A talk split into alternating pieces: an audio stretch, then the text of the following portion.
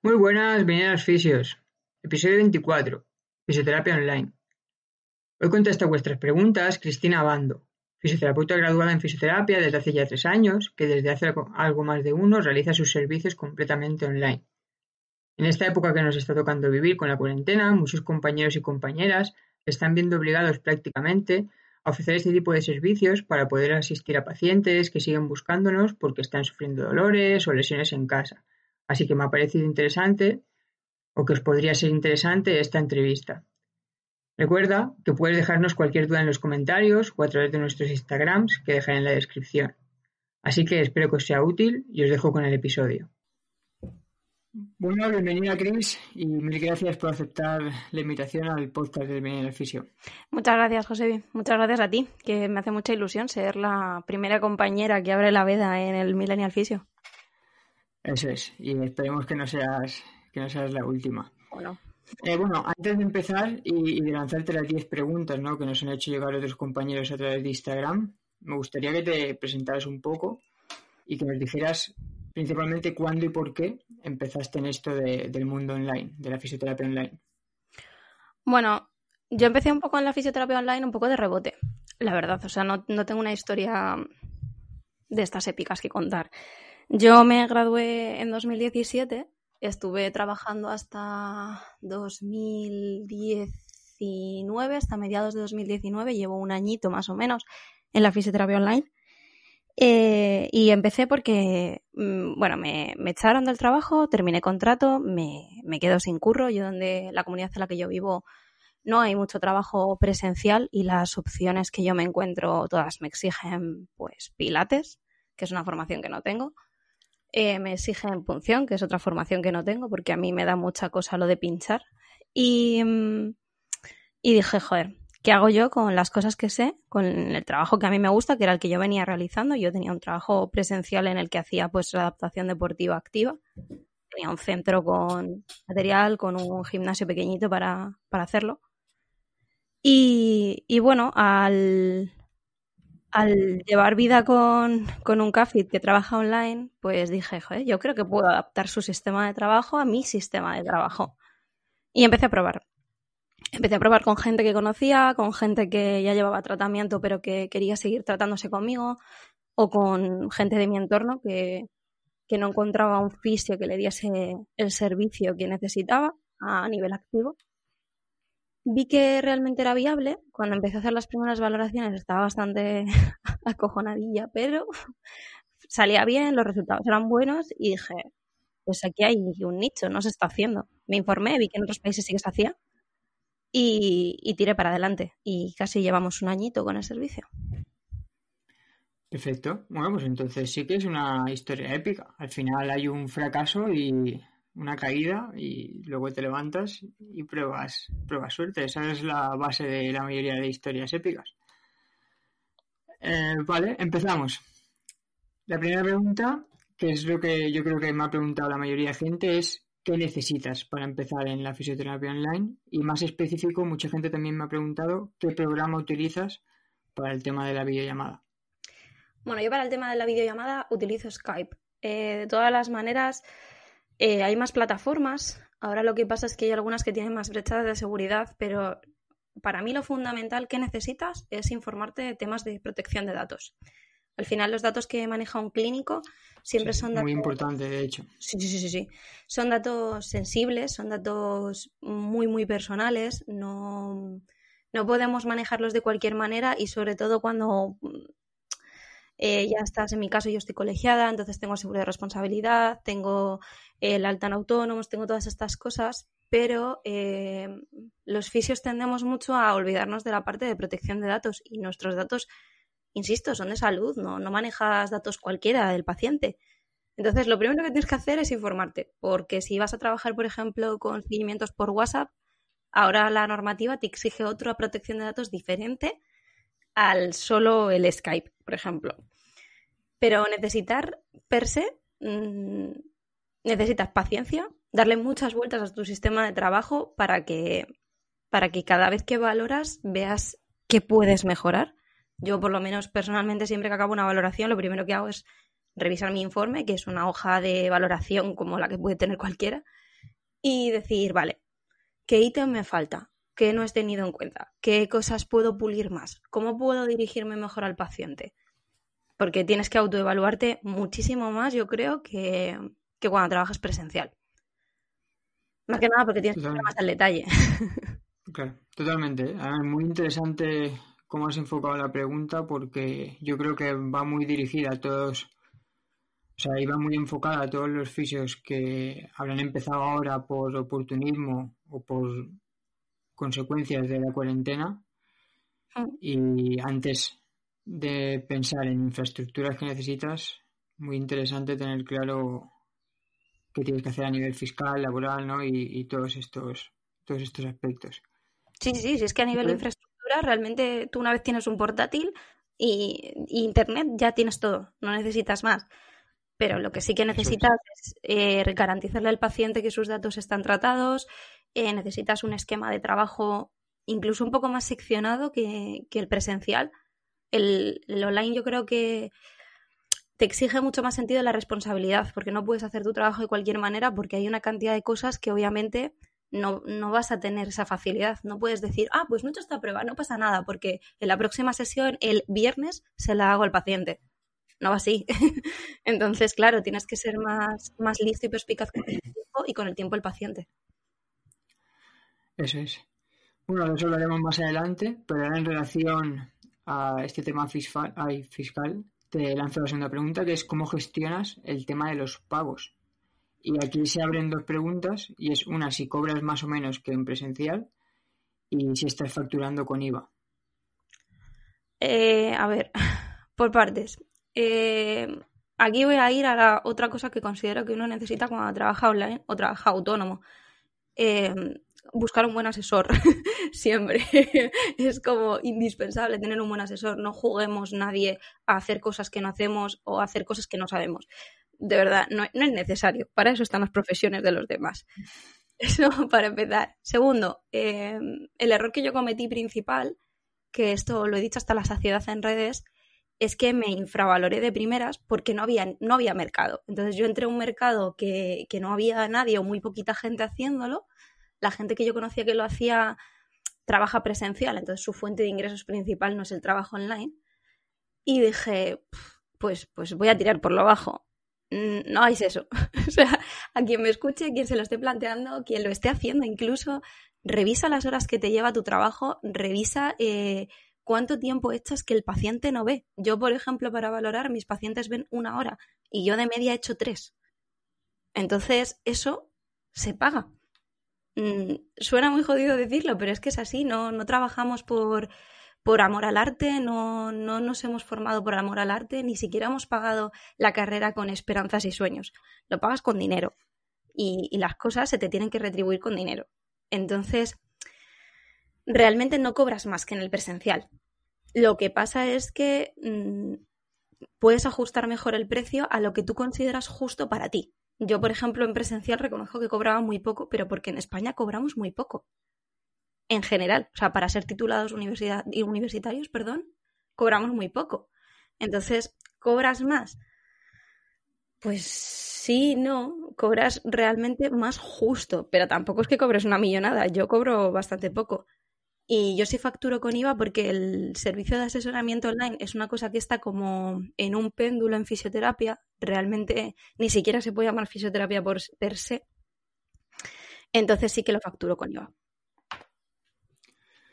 Perfecto. Y muy de acuerdo ¿eh? con lo que comentas. Al final yo creo que cada uno tiene que hacer un ejercicio de autocrítica y de honestidad y buscar un precio que se ajuste, como dices, a sus conocimientos y al tiempo que le dedique, ¿no? Porque al final yo estoy viendo que muchos fisios ahora se están sumando al carro del online vendiendo el ejercicio individualizado y el trato individualizado y luego ese individualizado se traduce en yo te elijo el ejercicio de, YouTube que tienes que hacer, cuando luego hay gente pues como tú que se le ocurra, ¿no? Que tiene un trabajo detrás, que crea y genera sus propios vídeos, pues oye, eso hay que valorarlo y eso se tiene que pagar. No deberíamos pedirle lo mismo a un paciente al que le estamos dedicando tres horas y generando contenido propio exclusivo que a alguien que, que como te digo, le estoy pasando los ejercicios que le pasa a todo el mundo.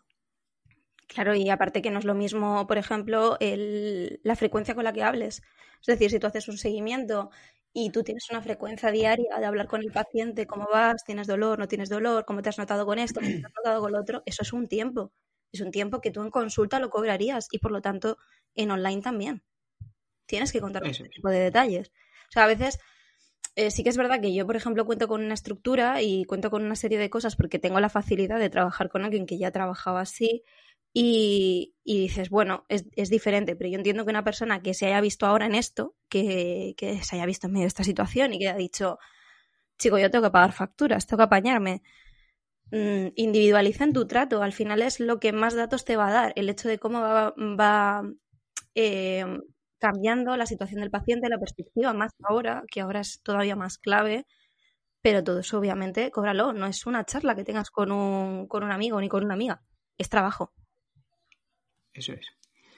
Vale, ¿vale para todos los pacientes o qué paciente crees que se ajusta más a este servicio de fisioterapia online?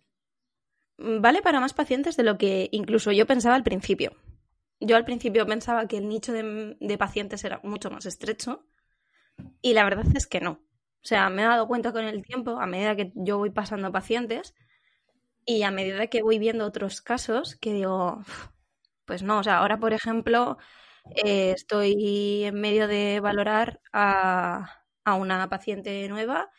Es una mujer, mm, edad media, eh, con una escoliosis.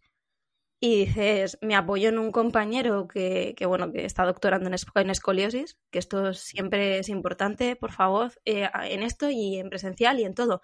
Apoyaros en compañeros que sepan más que vosotros en algo derivar cuando creéis que es necesario o, pedir apoyo de, de, verdad, de otro compañero o de, o de otra compañera. No, no juguemos a ser dioses, a saberlo todo. No lo sabemos todo y no es necesario. Pero bueno, eh, lo que te digo, una escoliosis severa, una paciente sedentaria y el servicio es perfectamente válido. No pasa nada. O sea, no, no tiene más. A lo mejor necesito más, más revisiones o necesito más horas de, de estar un poquito más pendiente, porque es una persona que no tiene hábito, pero por poder es perfectamente válido. Yo, desde luego, el paciente que más se ajusta a mi servicio, por mis características, más por las mías que por las del paciente o de la patología, suelen ser mm, personas que practican deporte, sobre todo deportes de fuerza, que yo ya tengo que hacer una revisión de gente que pues o trabaja con un entrenador o similares, ya tengo que hacer una revisión de programaciones, una revisión de técnicas de ejecución de movimientos, ese tipo de pacientes, un paciente más de deportiva, de deportiva ligado a deportes de fuerza. Perfecto. ¿Y, cuáles serían los pilares del tratamiento online? Por ejemplo, en, este caso que comentas de la escoliosis, ¿no? que es algo más enfocado a la clínica y a la salud.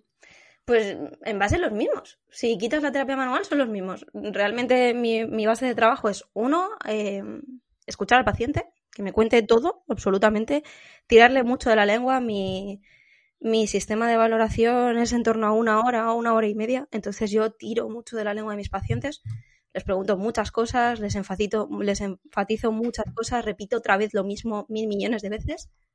Eh, les voy aclarando dudas que van surgiendo. Normalmente en la valoración sé que el sistema mejor de educación eh, incluye hacer sesiones exclusivamente de educación pero yo lo hacía en clínica igual, iba metiendo educación entre las mismas sesiones de valoración, entre las mismas sesiones de trabajo y creo que, la gente también lo agradece el hecho de que no les sientes a estudiar como si fueran como si estuvieran en el colegio. A quien le funcione me parece súper respetable, ojo, que cada uno tenemos aquí, cada maestrillo tiene su librillo. Pero, pero mi, mi base de trabajo es escuchar al paciente, resolverle dudas, intentar hablar en su idioma y, el trabajo activo, claramente. Fenomenal. Al final son pilares que, como bien dices, deberían haber tenido antes más protagonismo, ¿no? Igual en lo presencial también. Sí, sí, sí. Y que yo creo que es una de las cosas positivas que tiene todo esto del auge del tema online, ¿no? O sea, hace poco, por ejemplo, vi en Instagram una foto de, de cómo hacer una ecografía por videollamada, que hacía un poco la coña de, ojo que ahora con tus pacientes vas a tener que, ejercer realmente la fisioterapia básica, ¿no? Basada en esos pilares de una buena valoración, una buena educación, una buena escucha activa, meter parte activa por algún lado. Sí, sí, sí, totalmente. Y la gente se cree que es más fácil, pero si tú quieres dar un, un buen servicio, es casi más difícil. Eso es. Vale, ¿y qué pasa con un caso agudo? ¿O qué tendrías tú en cuenta si, si te piden asesoría para un caso agudo?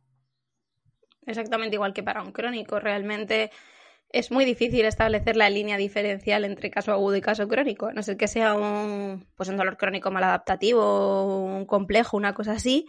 Eh, realmente es igual, tú lo valoras de, la misma manera. A lo mejor en un dolor crónico, por ejemplo, complejo, pues pasaría a lo mejor algunos cuestionarios o tendría en cuenta más tema de banderas amarillas, pero en un agudo realmente tú coges, mm, eliminas banderas rojas por delante y, trabajas igual.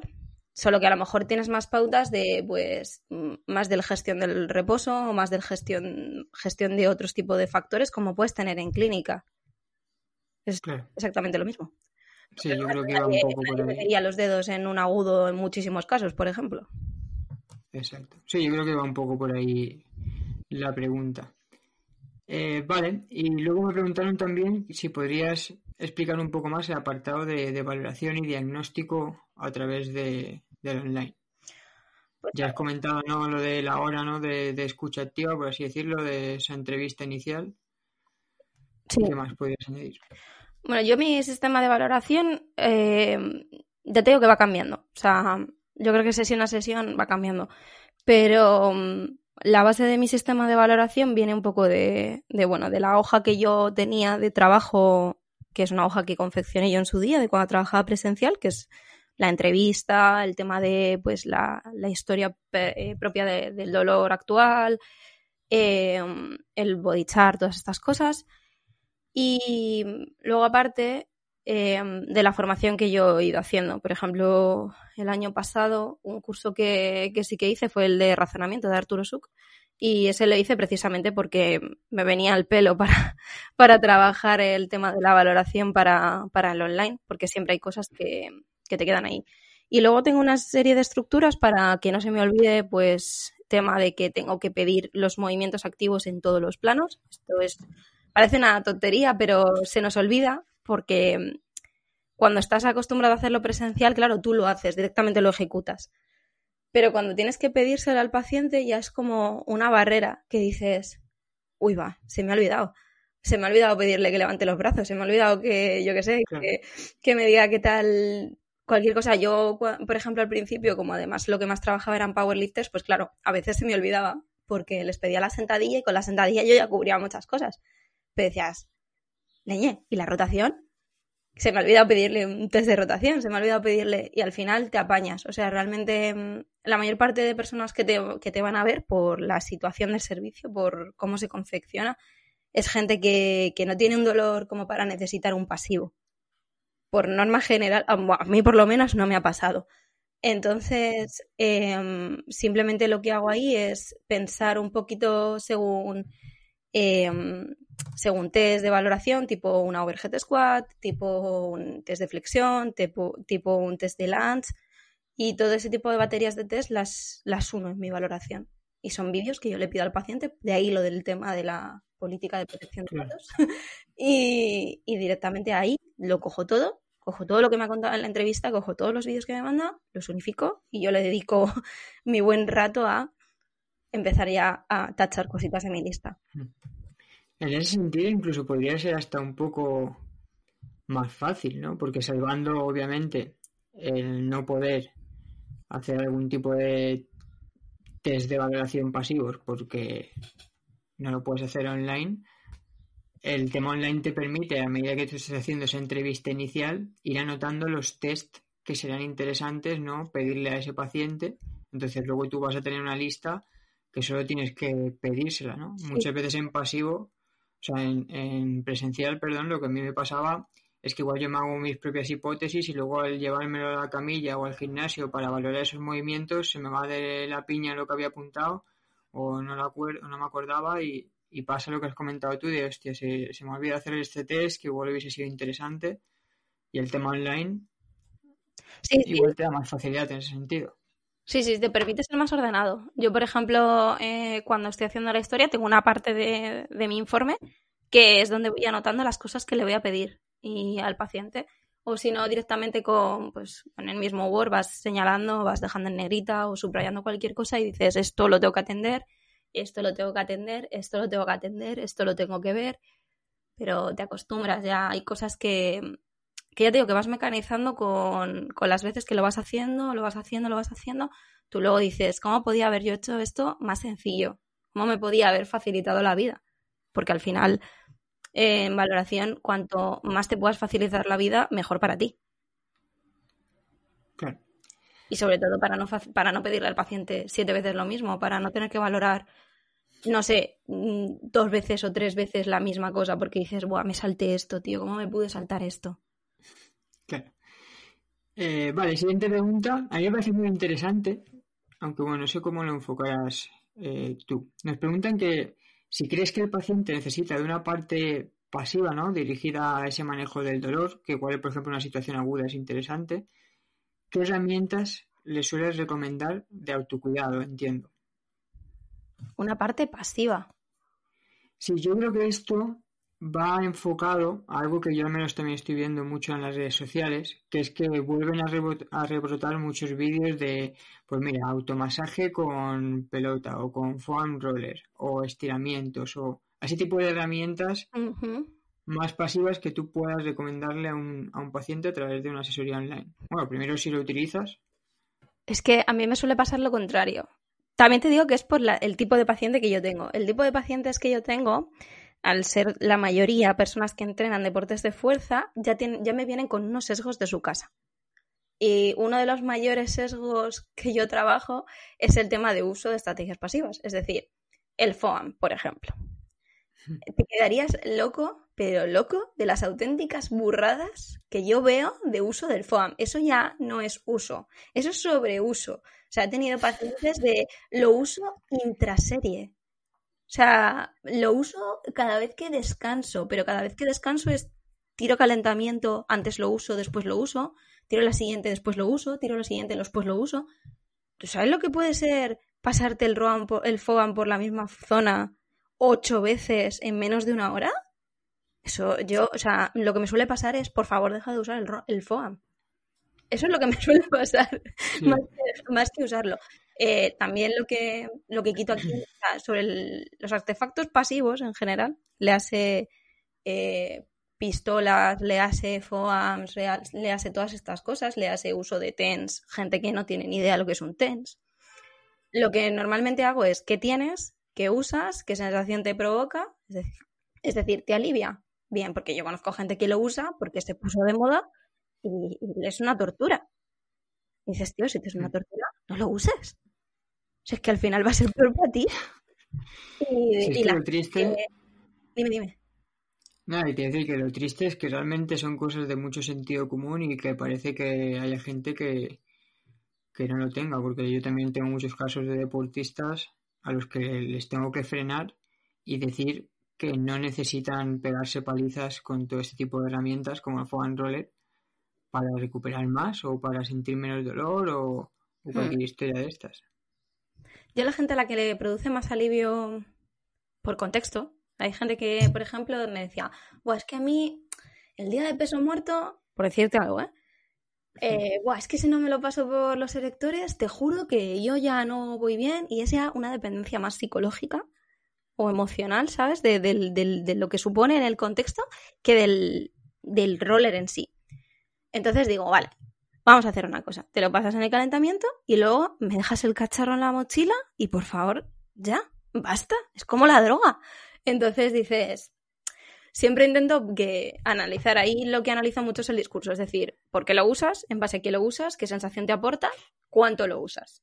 Y ya a partir de ahí determino si más, si menos, si nada, si a tope, si lo que sea. Pero, pero no suelo, la verdad, recomendar partes. O sea, sí, si veo que fuese necesario, sí, pero normalmente tengo que modular su uso más que recomendar su uso. Fenomenal.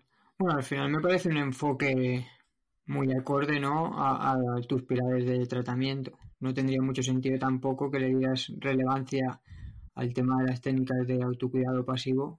Claro. Si luego pretendes que ese paciente se mueva o realice algún tipo de actividad en concreto.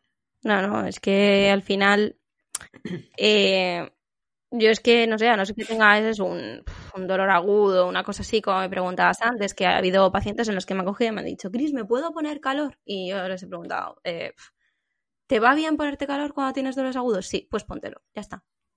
¿Te va mejor el frío? Ponte frío. Si es que al final tampoco va a haber una diferencia. Entonces dices, chico, a ti te alivia, te da la sensación ya de previa, tú ya tienes ese efecto condicionado de decir, esto me va a venir bien. Pues tira, tira, dale, dale, sin ningún problema. Sí, sí, al final con lo que sabemos hoy en día del dolor, todo este tipo de estrategias son muy fáciles de manejar en su contexto, porque es tan fácil como eh, lo que dices. Es, mira, ¿Por qué lo usas? Por esto, ok, pues por esto no hace falta que lo uses porque no es así. Ahora bien, ¿te va bien? Pues úsalo. No, no hay problema. claro. Fenomenal. Eh, vale, vamos llegando a las últimas preguntas y esta también me parece muy top. ¿Crees que habrá un antes y un después en la fisioterapia online eh, después de que pase la cuarentena? Creo que se va a abrir un nicho de mercado.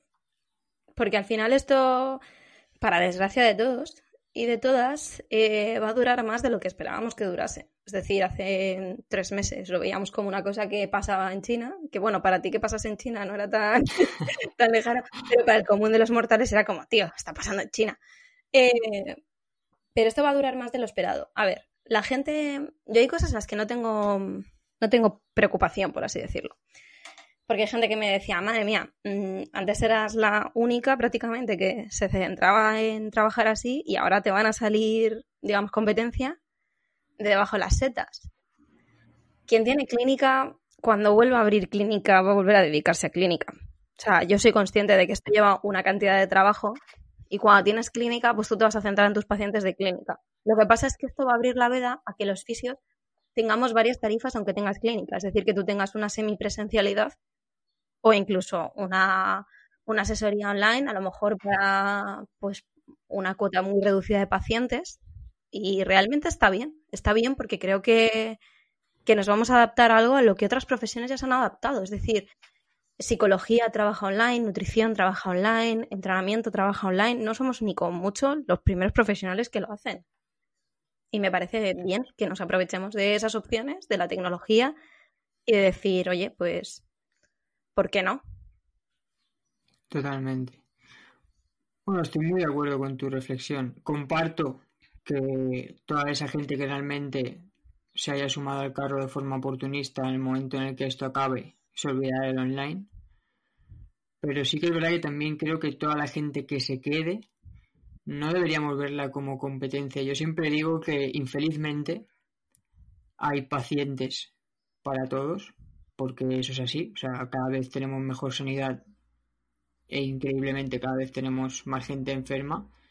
Entonces yo siempre digo que, o bajo mi punto de vista, o como yo lo veo, es que realmente si tú eres honesto contigo mismo como fisioterapeuta, si tú realmente priorizas el bienestar de ese paciente sobre el ganar dinero, toda la gente que se sume con esta premisa, para mí son compañeros, no son competencia. ¿Sabes? Yo creo que en ese sentido no debería preocuparnos el que haya más gente ofreciendo servicio online, porque yo creo que si uno es honesto con lo que hace y hace algo de calidad, lo lógico es que le vaya bien al margen de todo lo que haya alrededor.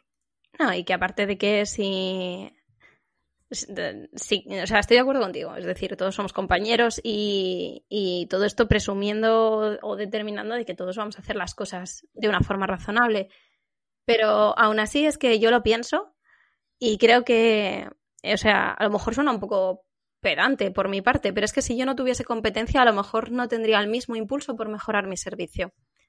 Entonces, creo que al final todos nos podemos retroalimentar para hacernos mejores, pero vamos, que no creo que vaya a suponer una diferencia brutal cuando pase la cuarentena, porque en general no podemos pretender que haya cosas eh, que vayan a seguir así como están ahora cuando pase la cuarentena. Por ejemplo, me voy a ir al boom de la gente que está haciendo el ejercicio en su casa y tal, que dices, es una notición, somos un país muy sedentario y una sociedad muy sedentaria.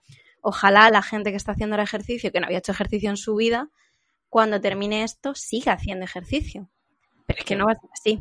No nos vamos a engañar. Hay gente que una vez vuelva a su realidad, a su rutina, a sus ocho horas de curro, o diez, o once, a su metro, a sus cosas, es gente que no, va a seguir haciendo sentadillas en su casa. Claro.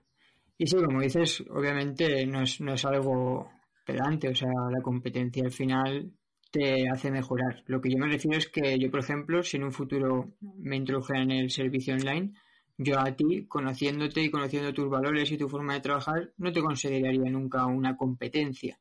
De hecho, te consideraría compañera y seguramente te pediría consejo para que me ayudaras a meterme a mí en ese campo.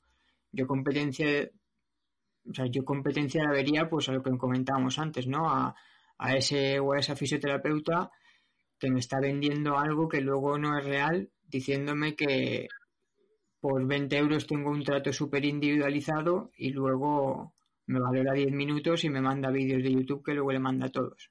Sí. A eso me refería. Y me refiero, y eso va, va a darse. Hay que ser consciente de que lo mismo que hay oportunismo y, como bien decías, en otras profesiones, en pues, entrenamiento, yo, yo el entrenamiento es que lo tengo muy, muy en mi casa, entonces, eh, igual que hay gente en entrenamiento, pues eh, sin formación, sin, sin estar dado de alta, sin seguro, sin nada, que tiene pues rutinas prácticamente prediseñadas para todo el mundo y que cobra 30 euros, y lo hay, o sea, y lo hay a patadas, pues en fisioterapia online nos va a pasar lo mismo. Y esto es una cosa con la que tenemos que contar.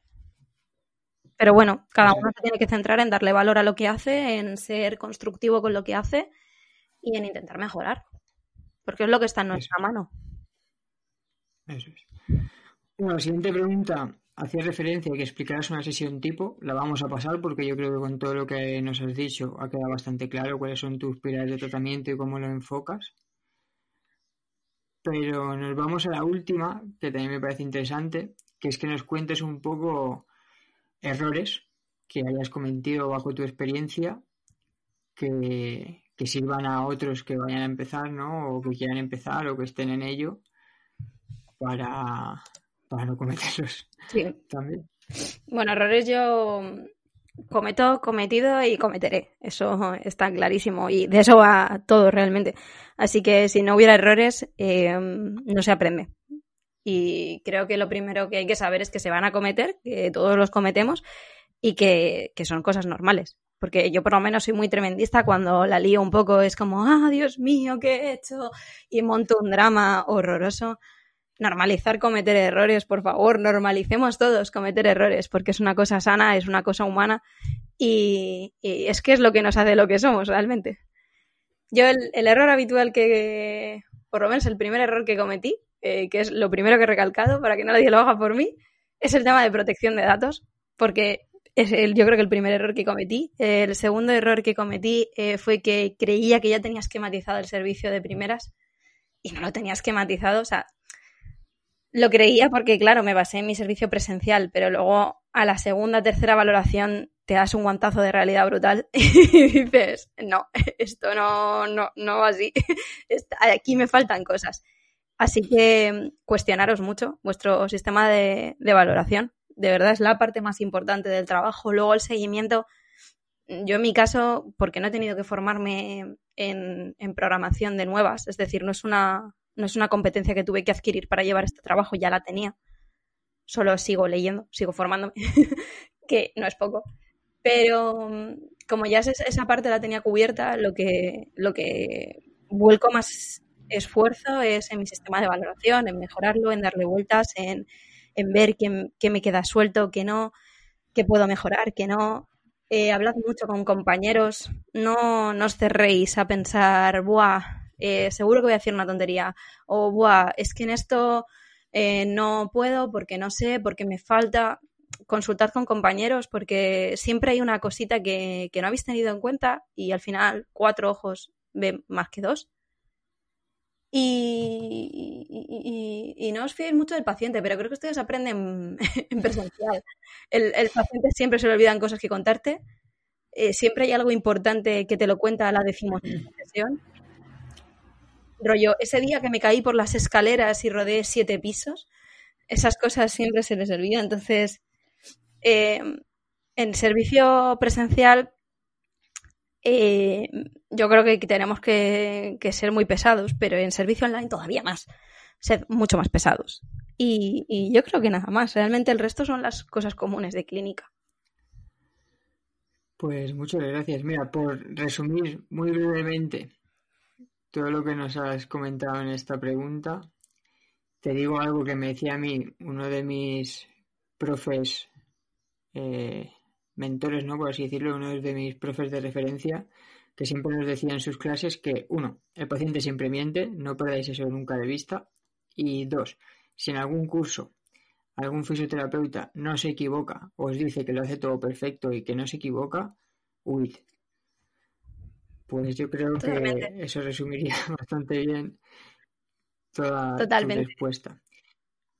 Totalmente. Pues llegamos al, que por añadir lo que has dicho, de verdad que, que, estamos muy, además en este momento creo que es un momento crudo porque estamos muy influenciados por redes, la gente que, que entra a hacer servicios online se va a basar mucho en lo que va a ver en redes y la gente de redes, como, como puede ser tú, José, como puede ser yo, como puede ser cualquiera, eh, somos personas que, que, que de verdad que, que hacemos las cosas mal, que no pasa nada, que a veces nos confundimos y que todos nos confundimos y, menos mal. de verdad, con calma, con calma y paciencia y, sobre todo con, autocrítica. Exacto. Pues nada, Gris, ahora sí, llegamos al final. Muchísimas gracias. La verdad es que ha sido un ratito súper ameno. Yo creo que has dejado mensajes muy claros y de mucha utilidad para todos aquellos compañeros y compañeras que vayan a meterse ahora en el mundo del online. Así que de verdad, gracias. No, no, gracias a ti. Espero que haya quedado claro que no sé si he soltado un montón de, de retaila mental sin, sin orden cierto, pero, pero bueno, si le, sirve a, si le sirve a alguien, yo me doy por satisfecha. Yo creo que ha quedado muy claro. De todas maneras, cualquier duda o pregunta que podáis tener, aquellos que nos estéis escuchando, la podéis dejar en comentarios o preguntarnos directamente a través de nuestro Instagram, que no tendremos problema en contestarla. Y ahora nada, para cerrar, eh, te toca frase. Ya sabes que últimamente siempre cierro con una frase del invitado, a poder ser, así que te dejo unos segundos que la pienses, la sueltas y cerramos el episodio. Bueno, yo me voy a quedar con una frase que uso mucho, que uso hace muchos años, yo creo que la uso desde antes de entrar a la carrera, y, es que eres lo que haces y no lo que dices que vas a hacer. Así que valor con esta situación a todo el mundo, fuerza, mucha, mucha paciencia y, que nadie se preocupe, que en estas situaciones unos lloran y otros venden pañuelos, de, de, todo se sale, de verdad.